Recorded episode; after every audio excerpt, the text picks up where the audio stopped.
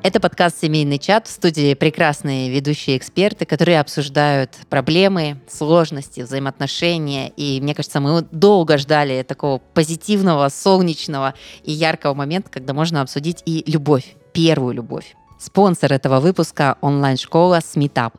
У микрофона сегодня Юлия Красникова. Юлия Островская, психолог, семейный терапевт, гештальт-терапевт, секс-терапевт. И точно знаю много про первую любовь. И Денис Головко. У меня сейчас как раз стадия прохождения двумя человеками в моей семье, двумя пацанами вот этой вот прекрасной пары. Но один неосознанный, еще он любит всех подряд, а второй уже прям 16 лет, это такой период. Вот сегодня и разберем. Первая любовь, что нужно знать о чувствах подростков. А что не нужно о них знать? Я сразу хотел бы обратиться к нашей широкой аудитории и сказать своей первой любви та блондиночка из песочницы на пятой станции Большого фонтана. Прости меня за сломанную пасочку, давай начнем все сначала. А, то есть прям там она начинается, это первая любовь? Ну, не знаю, у меня, ну, как бы сын младший, когда приходил с садика, он говорит, значит, я женюсь на Оле и на Вике. И почему? Ну, она там, там, вот какие-то такие, она классная, там, что-то там, это самое, но такие штуки неосознанные. Но он все равно еще не понимает, что такое любовь, наверное, вот в этом, в этой части. А вот когда они старше становятся, там уже все посерьезнее. Ну, вот мы как-то общались недавно с вами и вспоминали 42-й учебник, 42-й э, параграф в учебнике по биологии. Мне кажется, что у нас вообще очень мало э, образования, э, что такое любовь. Ну, родители могут дать только, да? Юль, скажи, кто, кто должен про любовь детям рассказывать? Кино, мультики? Понимаешь, сейчас, э, конечно, конечно, родители, но сейчас э, идут большие споры в, этой части. Школа пытается это перекинуть на родителей, родители на школу, люди спорят, а, кто-то против, кто-то за. Я думаю, что это будет бесконечная тема. Ну, конечно же, в первую очередь это родители. Ну, как они должны это сделать, это здесь тоже большие ну, нюансы. И вот здесь, наверное, это та часть, когда ну, что-то о чем-то нельзя детям говорить, ну, своим примером, правда? То есть здесь есть, правда, история про границу, когда мы говорим про любовь, потому что, ну, любовь так или иначе связана ну, с сексуальностью и у подростков в том числе, оно будет развиваться.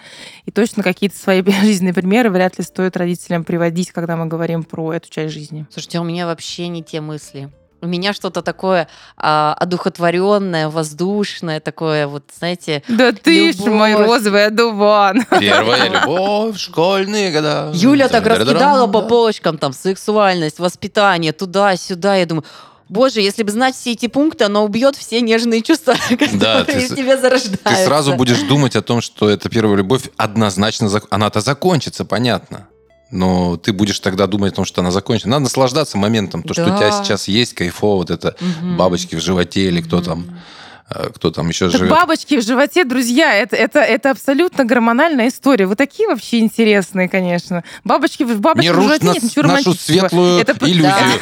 Да. Это просто гормоны, которые определенным образом уже, как говорят, играют у подростков. Подросток проходит разные стадии там, своего влечения, своей привязанности. Это очень интересно, кстати. Ну, я знаю точно, что для того, чтобы как-то участвовать в жизни подростка, чтобы он с тобой делился, точно нельзя я вот допустил в свое время ошибку, когда у меня сын поехал первый раз э, в лагерь, я там что-то как-то, ну там это, там, если что, там внуков не привези, там что-то ха-ха-ха. И он стал воспринимать, э, то есть я его спрашиваю, а что, как дела, там, что, девчонки? Он такой, ну, нормально все, ничего не рассказывает. То есть он думает, что тогда я зародил в нем сомнения и историю того, что я могу там как-то над этим похохотать, типа вот папа там поржет. Ну, мы с ним поговорили, в итоге все, все хорошо, и вот фу, мы общаемся, он рассказывает, чего, как папа ну, поржет. в разумных примерах. Ты мне сказал, папа поржет, и я понимаю, что да, у меня тоже была закрытость от отношений. Мне казалось очень не круто быть в отношениях и показать эти отношения, если, не дай бог, папа заметит. Потому что, знаете, вот у нас была в детстве такая игра Папа придумывал фамилии. Он смеялся, что ну вы же девочки, выйти замуж, у вас будут другие фамилии.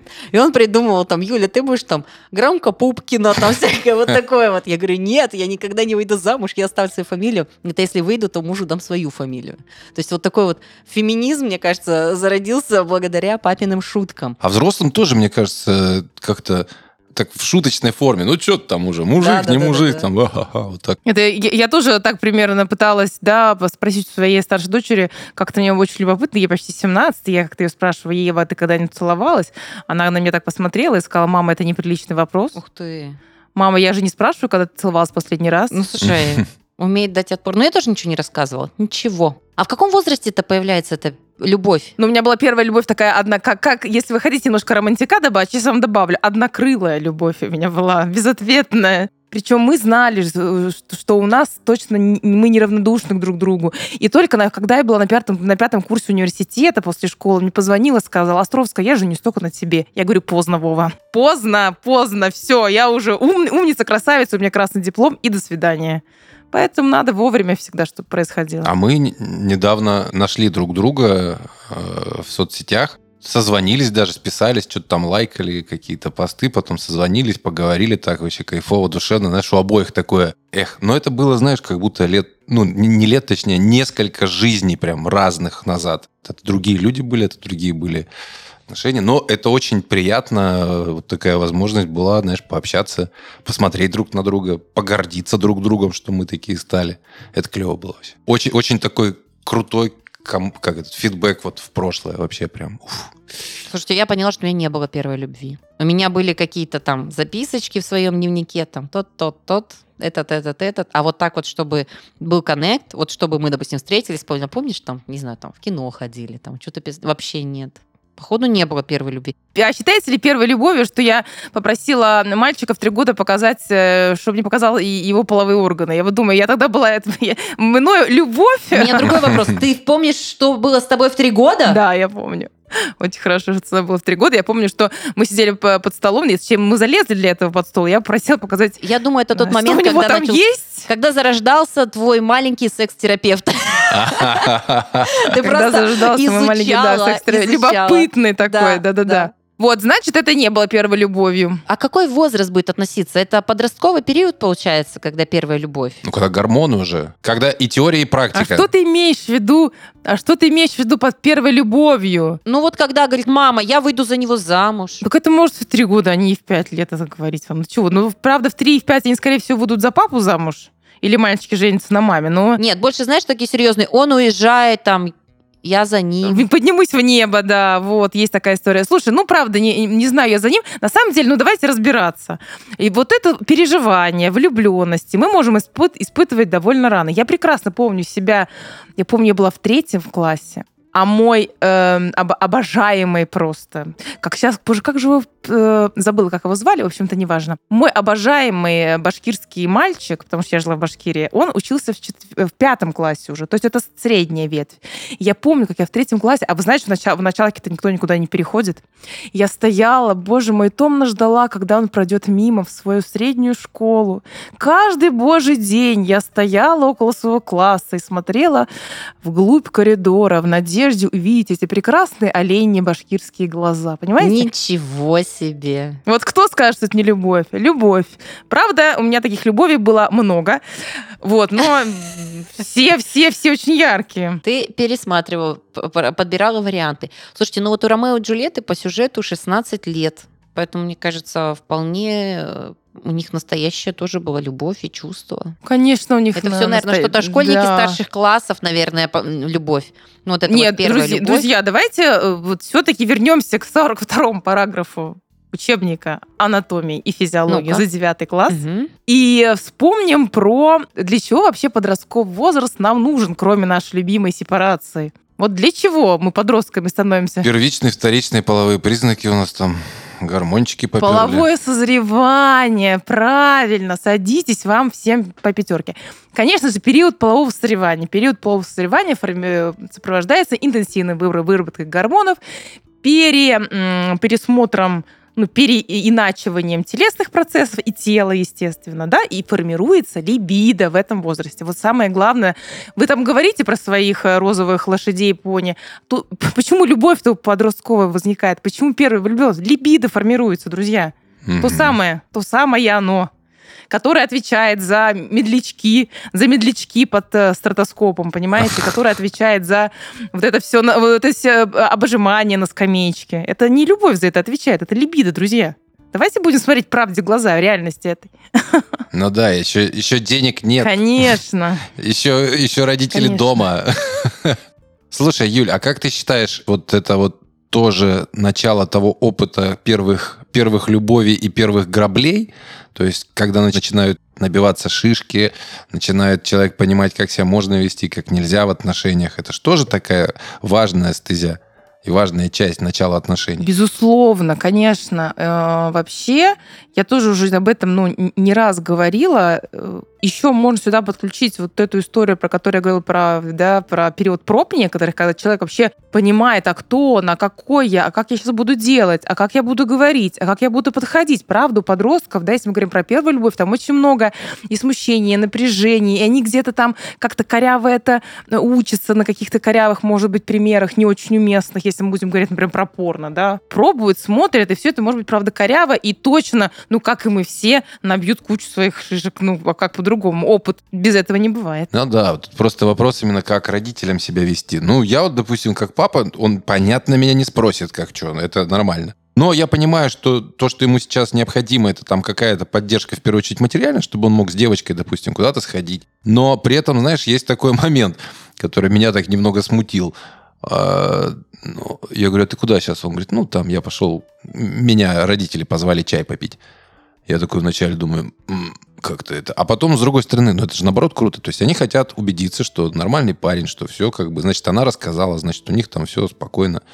Вот. Ну, знаешь, вот тоже это дедушка становится, я еще слишком молод. Ну, то есть про безопасный секс понятно, что и лекции были, и как бы разговоры, но и никто не хочет так рано. Это же так вообще. Я хочу еще так слушателям сказать. Я надеюсь, что правда к 16 годам уже были. Потому что если к 16 годам еще не было, то они вам сами расскажут эти лекции. Это я точно говорю. Просто как родитель, как э, специалист, то если вы не на до 16 лет не поговорили про безопасность да, сексуальную подростка, то сейчас уже может быть поздновато. Это круто, знаешь, с точки зрения того, что если ты с ним или с ней наладишь этот коннект, то в дальнейшем ты можешь там тоже расскажу чуть-чуть личного. Недавно мы ездили отдыхать, и малой, короче, взял не часы телефон, а там незаметно старый, старый iPhone. Ну, типа, я, если что, там на видео буду... Ну, ладно, бог с тобой.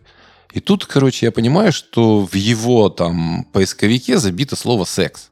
А, человеку 8 лет. О, как это, как это мило. Нет, но они же слышали много в, во дворе, там, старшаки ну, и все конечно, остальное. Вот. конечно. Но э, он там сделал круглые глаза, сказал, что я что-то нажал, а там, знаешь, штук 8 вкладок таких, и там вот все разные запросы. Слава богу, что там не было визуального подтверждения всех этих вещей, которые могло бы так немного нифига себе Э, папу шокировать. Но я с ним, мы с женой поговорили, сказали, что это нормально, это все хорошо, ты сейчас учишься, ты развиваешься, там, тебе это интересно, мы тебе, все, мы тебе не будем ругать, мы расскажем, что вот. Ну, это вот такая штука, когда там мужчина, женщина любят, они плотно друг с другом обнимаются, целуются. Это вот там у них происходит прекрасный процесс, который называется так. Потому что сейчас его запугать, сказать, а, все, ну, телефон, конечно, забрали. Вот. Ну, потому что хочется оградить как можно дальше вот этот период этого бесконтрольного гаджета поклонения. Совсем недавно у школьников начался новый учебный год, и у меня к вам вопрос. Насколько хорошо вы помните школьную программу? вообще хорошо учились, ребят? Ну, я среднестатистически учился. Сейчас помню школьную программу, прохожу 9 класс за старшим. Я хорошо училась, но школьную программу не помню абсолютно, это точно. Когда был Ленин маленький с кудрявой головой? Помню точно. Я нет, у меня не было такого вопроса. Слушайте, вы знаете, пришло время для самопроверки. Э, мне кажется, наши знания требуют того, чтобы мы обратили на них внимание. Сегодня вместе с нашими друзьями онлайн-школы Сметап мы протестируем друг друга на знания школьной программы и выясним, кто из вас был примерным учеником, учеником, а кто прогульщиком. И слушателей мы призываем тоже присоединиться и проверить себя. Итак, первый вопрос. Что такое прошедшее продолженное время в английском языке? Past continuous perfect. Юль, ты не повторяй за ним. Списывать не надо. Иногда можно списать неправильно. Какой будет твой вариант? Ну, я знаю, что прошедшее продолженное — это past continuous. Past continuous — это грамматическое время, используемое для выражения действий, которое продолжалось в определенный момент в прошлом. Юль, ты пока зарабатываешь плюс один балл. Ура! Денис нам приписал хвостик. Так, ну давайте теперь моя очередь тогда. И как называется процесс, при котором растение преобразует световую энергию в химическую, используемую для собственного питания? Я любила биологию английский, кстати. Да, это фотосинтез. Я согласна с этим ответом. А мы даже для одного бренда придумали слоган такой, там, что-то, ну, какая-то зеленая растительная еда, там, с нами фотосинтез. У нас вкусно, потому что с нами фотосинтез. А у меня тоже есть э, вопрос, хитрый, еще с вариантами ответа, чтобы вам было попроще. Я очень гуманна сегодня. Какая из этих жидкостей самая легкая? Бензин, вода или оливковое масло? Давай пусть бензин Ну, у меня оливковое будет. масло Я нем плавает по- сверху тоже. Что? Ну, я думаю, над вод- ну, сверху А, воды и точно. оливковое масло плавает, и, и бенз плавает. Но бенз, наверное, полегче. Бензин правильный ответ, друзья. А я не заглядывала в ответы. Я просто думаю, наверное, бензин. Плотность бензина меньше, чем плотность воды, поэтому при одинаковых объемах бензин будет иметь меньшую массу. Видишь, это все равно, все равно, это та история, что в школе учили, она как-то со временем у тебя стирается. Ну, вот ты помнишь фотосинтез, но э, еще я помню вот этот отвратительный дневник наблюдений, который надо было заполнять. Помнишь что-то такое, а вот базовых вещей зачастую, вот кто сейчас помнит, что такое интеграл, как считать синус, косинус, таблица Нет, Брайля. нет, я точно нет, точно нет. Вот точно не знаю, мне потому что какие-то вещи там учат дети, и я пытаюсь понять, что это за правило, почему оно так странно звучит, и вообще откуда оно, из какого, из какого предмета. Самое тяжелое, когда ты ну, не особо понимаешь, не особо близко тебе это, а тебе надо выучить все. Вот реально все, весь объем этого. То, что тебе не понадобится в будущем, в общем, да, но тебе это надо учить. И вот особенно сейчас, когда наступает период подготовки к ЕГЭ, детей, честно говоря, очень жаль. А, Но есть хорошие новости, да, сейчас очень много и методологий, и э, учителей, и репетиторов, и есть верняк в 100% вариант, как э, сдать ЕГЭ на 100 баллов. Как раз такие наставники и обучают на платформе Сметап. Они отслеживают прогресс, проверяют домашки и помогают разобраться с трудными темами. Наставник является профи в своем предмете. Он получил высокий балл за экзамен. Это 80 баллов и выше. Это действительно высокий уровень и прошел обучение. Система обучения в онлайн-школе Сметап эффективна. 598 выпускников школы сдали экзамены на 100 баллов. Занятия составлены по авторской методике с интересными примерами и открытыми вопросами на размышления. Такой подход помогает быстро освоить необходимые предметы и сдать экзамен на высокий балл. Ребята на занятиях разбирают термины, выявляют взаимосвязи и формируют аргументы для письменной части экзамена. Кроме теории, наставники делятся лайфхаками, как распределить время на задание, правильно заполнить все бумаги и не волноваться перед экзаменом. Занятия проходят в формате онлайн-трансляции. Подготовиться к ЕГЭ недорого, результативно и без нервов можно по ссылке в описании к этому выпуску. Вот Денис рассказывает, я понимаю, что это же младший у тебя сын. А когда есть старшие, они уже быстрее растут. Потому что видят, слышат, и, быть может, далеко не во дворе, а ну, интересы старшего Он тебя может всегда пользоваться будет. телефоном. Как минимум. Да, да, да. То есть интересы старшего, даже если там он видит какие-то вещи, это сразу же априори становится самым важным в жизни, увлечением, к которому ты тоже будешь тянуться. Слушайте, ну вот э, у меня лично вот такая разбаловка по возрастам, когда я обучалась в школе высшей педагогики, нас там четко определили, это 5 лет, это ребенок губка. Он впитывает информацию, он напитывает, поэтому нет смысла там а, сильно корректировать по одной простой причине, еще нету результата, то есть он просто все берет. С 5 до 10 это тот период, когда можно корректировать, когда ты можешь объяснить, что значит слово секс, как пользоваться телефоном, а где-то огранить от телефона. С 10 до 15 самая важная миссия – это стать другом, потому что к 15 годам, когда выстрелит все остальное, будет классно иметь человека, который будет рядом. Но воспитывать, переживать, объяснять вообще это вот прям черная бездна. И не знаю, как я справлюсь с этими установками, потому что я еще только на второй стадии, но тем не менее они мне очень откликаются, и в воспитании, в половом воспитании, все, что связано с первой любовью, я, наверное, бы также разделила, что до пяти это прекрасные чувства, которые ребенок сам получает от мамы, папы, бабушек, дедушек, он вообще не запаривается в дальнейшем, да, э, что происходит. С 5 до 10 вот тут уже можно корректировки, новые слова, то, что слышится, то, что, на что обращать внимание, да. С 10 до 15, наверное, это вот то, что хотелось бы где-то не сколько научить, а спросил, ответил, попросил помощи, дал помощь. А после 15 уже все, уже как бы все проговорено, все сделано, отправляй на чай. Ты все равно будешь пить валерьянку, Ну но да, да. а, ну, а что будет, как будет, это уже не подвластно, наверное, есть как- родителям. как Юля и говорила там, да, о том, что наша задача основная как родителей, это дать возможность детям и научить их жить самостоятельно. Все. Ты проговорил, вот как учим мы ходить ребенка в магазин первый раз. Проговорил, какой траектории идти, да, на какую сторону посмотреть, почему это нужно, а потом он идет сам. Он применяет твои знания, возможно, а может и не применяет. Это его право. У нас, у нас с женой, знаешь, такая дилемма. У нас э, младший ходит на хор и на ММА. И мы вот думаем, первым запоет ММА или первым начнет драться хор? Что победит вот в этом? Слушай, ну вы прям на контрасте, то да, и то да. А я и старшего так. Старший в художку ходил и на бокс. То есть Классно. развивается и физическое, и ну, психологическое. Там вот это Ну и ты круг разный видишь людей, да, с разными интересами. Ну, прям очень жачно. Я тренеру по ММА сказал, он говорит, ну, мы, конечно. Скажи, подожди, подожди. Да, да, да. Отбивочка как пойдет. это вы- сейчас сливаетесь, потому что вам невыносима тема подростковой сексуальности, Ну, наверное, друзья? да. Вы не выдерживаете? Ну, как-то да. Хочется ее так в проброс сказать. И, и- Избегание, да. избегание, из- да, избегание, я, Замолч- я слышу в том, замалчивание. что вы делаете, но... Слушай, ну вот меня больше даже... Всё- да, замалчивание, избегание, правда, как и в принципе. Большая часть людей. э, Ну, ну, это характеризует то, кто Так, как давай. к этому относится в, в нашей стране, правда. Так, давай, исправляй ситуацию не только с нами, но и с нашими слушателями. Что надо знать, что, на что важно обратить внимание, что родитель может сделать и научить. Или он, точнее, даже обязан это сделать. Запорно надо ругать?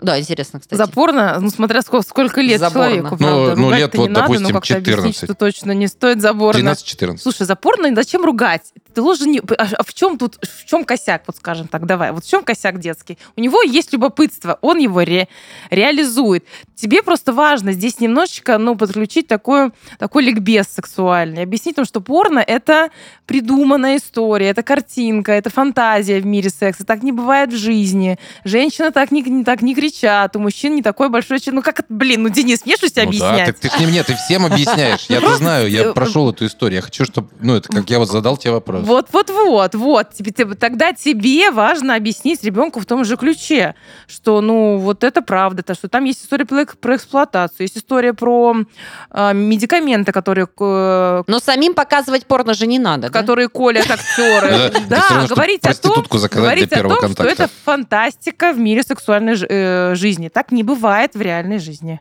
И на это ориентироваться нельзя. Поэтому ругать не надо, объяснять надо. Я, кстати, первый раз посмотрела, это какой-то ужас был. Я вам сейчас расскажу. У нас было э, вот такая, такая же примерно история. Это была, был, была воинская часть, и там как-то так сделали так, что в одном доме включала, включ- вставлялась кассета, а по всей части транслировали. Я не знаю, как это придумывали. По сетке По сетке показывал. показывали, да. Причем кассету. И как-то пацаны этого человека, ну, дети, поставили красную шапочку. Если кто-то не смотрел, не смотрите. Вот правда. Ну, смотрите эту красную шапочку. Если долго-долго-долго, если, вот это. если там э, появились два негра, карлика, то сразу выключайте, пожалуйста, именно на этом моменте. Я вас очень прошу, друзья.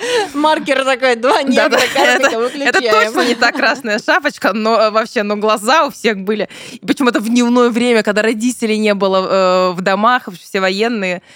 Я это помню мои расширенные глаза. Ну, боже мой, красная шапочка уже не та. Да. Ну вот, опять же, просто это тоже на контрасте то, что показывали там в этих роман... там, где люди целомудренно поцеловались и, простите за выражение, кончили просто, судя по их лицам. Судя по их лицам. Или вот тут начинается реально, ну, правда, какая-то вот такая история. Ну, то есть замалчивание, вот что я хочу сказать. Нельзя замалчивать эти У меня есть процессы. вопрос для детей помладше. А что вот делать с поцелуями, какими-то сценами, когда дети видят это, ну, я не знаю, там, вот возьмем, допустим, моего старшего сына, 8 лет, а, на телеви... ну, по экрану, да, какой-то фильм идет, ну, там, я не знаю, обнаженную спину, какое-то обнимание, а, а, какое-то объятие, поцелуи. На это надо реагировать? Или, ну, фильм и фильм? Ну, какой-то, знаешь... Ну, такой- видит и хорошо. Ничего страшного в этом нет, правда? Ну, ну, не знаю. Посмотри, как, посмотри, как ребенок себя ведет при этом. Посмотри, как ты сама. Тут же знаешь, знаешь, что интересно? Когда вот если родители начинают ежить, у родителя дергается глаз, то ребенок замечает это больше, чем сцену в- на экране. Да, у меня так и было. Или будет реагировать на это Когда больше. было лет пять и начинались Конечно. поцелуи, я такая говорю, Миша, не смотри, там, закр- там э, стар- Ну. И вот это начиналось больше, ему хотелось, потому что я не Но разрешала. акцентир- Да. Акцентировала потом. Как только ты- Конечно. я, я поняла эту схему, ты меняешь восприятие, и он по первости такой, а я все видел. Я говорю, ну, хорошо.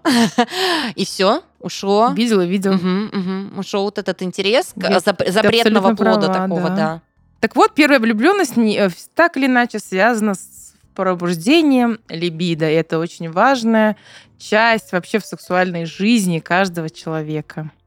Именно в этом возрасте мы начинаем понимать, вот что вот это какое-то вот это вот непонятное движение, как вы говорите, бабочки в животе, да, что они вообще начинают появляться, начинают как-то переживаться, и потом они начинают быть направлены на какого-то конкретного человека. Сначала оно возникает как просто какой-то, да, вот такой вот дискомфорт, что-то новое, там увидел, посмотрел, хочется флиртовать, там дергать за косички. Я, господи, говорю как бабка. Объект любви, когда возникает, тогда уже э, индивидуум становится понятно, что он чувствует, когда смотрит на конкретного человечка. Вот тут у меня очень такой серьезный вопрос, насколько я помню этот период, вот по своему младшему брату. В этот момент начинается идеализация этого объекта. И, ну вот, я просто прогонял там одну девушку, которая, за которую знал весь район, а у меня брат умудрился в нее втюхаться.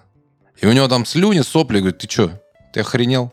Ну, пошли с девочкой это разговаривать, там, в общем, то все. Ему пытаться объяснить что-то невозможно. Ну, вплоть до того, что я ее спасу, там, это самое. А, а девочке клевая игрушка такая. Потому что у него все прекрасно. Да, он, он, у него все, он нормально проходил свою фазу платонического либидо, обожания, платонические мечты, фантазии, прогулки под луной. Все, о чем Юль ты говорила, когда говорила про первую любовь, это всего лишь платоническая либидо. Это всего лишь в районе 10-11 лет может происходить, ну, чуть старше. старше. Это такая очень ранняя. Кстати, есть интересный, интересный тест. Когда я разговариваю с женщиной насчет ее фантазии, если в фантазиях женщины присутствуют прогулки под луной, рыцари, там нет никакого сексуальной, сексуального подтекста, то я могу точно сказать, что женщина застряла на платонической фазе формирования либидо, и, скорее всего, она не подросшая в сексуальном смысле, как женщина, даже если у нее есть секс.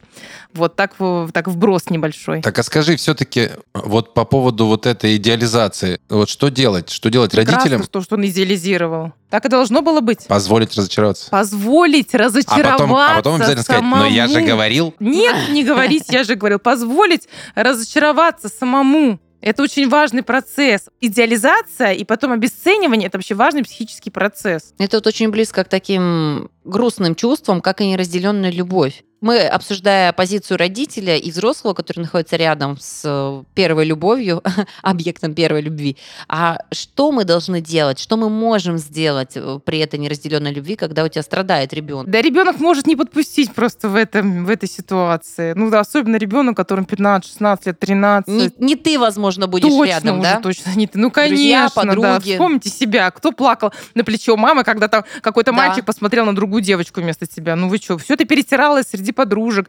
Все это перетиралось. Ну, У нас не было тогда раньше чатов, как сейчас есть. А сейчас у них еще больше возможностей таких. Перетереть, обсудить, получить поддержку, сказать, фу, какой он тюбик, а не краш совсем никакой. Я бы даже могла сказать, все, кто переживал это с родителями, это очень странные дети. Ну, не с моей позиции, а с позиции э, Это да. сообществ, комьюнити, когда они просто вне этого э, дела. И да, они с мамой, с папой, которые вот за ручку. Конечно, все уже эти страдания происходят уже у них внутри в этом возрасте. И что может поделать родитель? Поприсматривать за ребенком. Он может даже не узнать никогда в жизни, что у ребенка неразделенная любовь. Ну, никогда. Да, кстати, спрошу у мамы. Она вот вообще знала, да. Ну, неужели моя мама знала, что у меня какая-то была не- неразделенная любовь? Ну вот как- какой, какой бы я маме, никакой бы в 13 лет не сказала, что я там была влюблена в какого-то Вовку там Закрудаева, да, по уши вообще втресканная, я вообще ему А фамилию-то помнишь, да? Да, конечно. Вот понимаете? Поэтому это как-то вопрос такой, ну что делать родителям? Все, что вы могли сделать родители, вы уже сделали.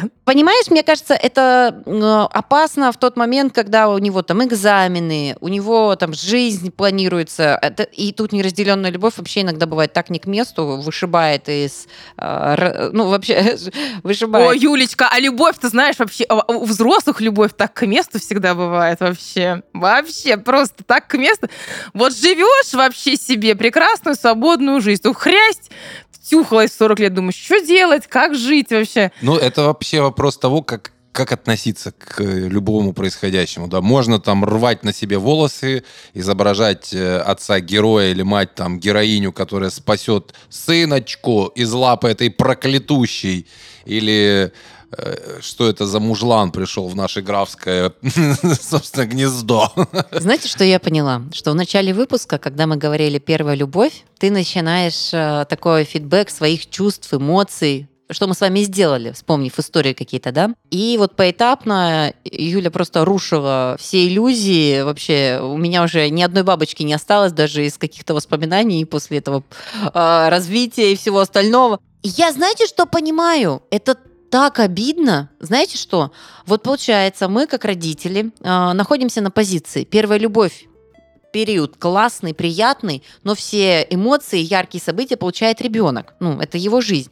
А ты что получаешь? Ты получаешь нервы, тебе нужно все успеть выдать ему, рассказать, э, проинструктировать, да, успеть в какой-то момент залететь, когда он будет открыт к какому-то диалогу, услышимому, да, чтобы стать. За- зато есть тараканы, не переживай. Это, это взрослое более переживание, тараканы в голове. Что это бабочки? И от первой любви подростка родителю остается вообще самая такая грязная работа, я бы А сказала. пардон, Муа, вообще каким боком к родителю относится первая любовь ребенка? Это его личные эмоции перед... Как? Ну, Юля же сказала, нужно заниматься просвещением, рассказать, подготовить, вот это все нужно. Уже все, вариантов нет.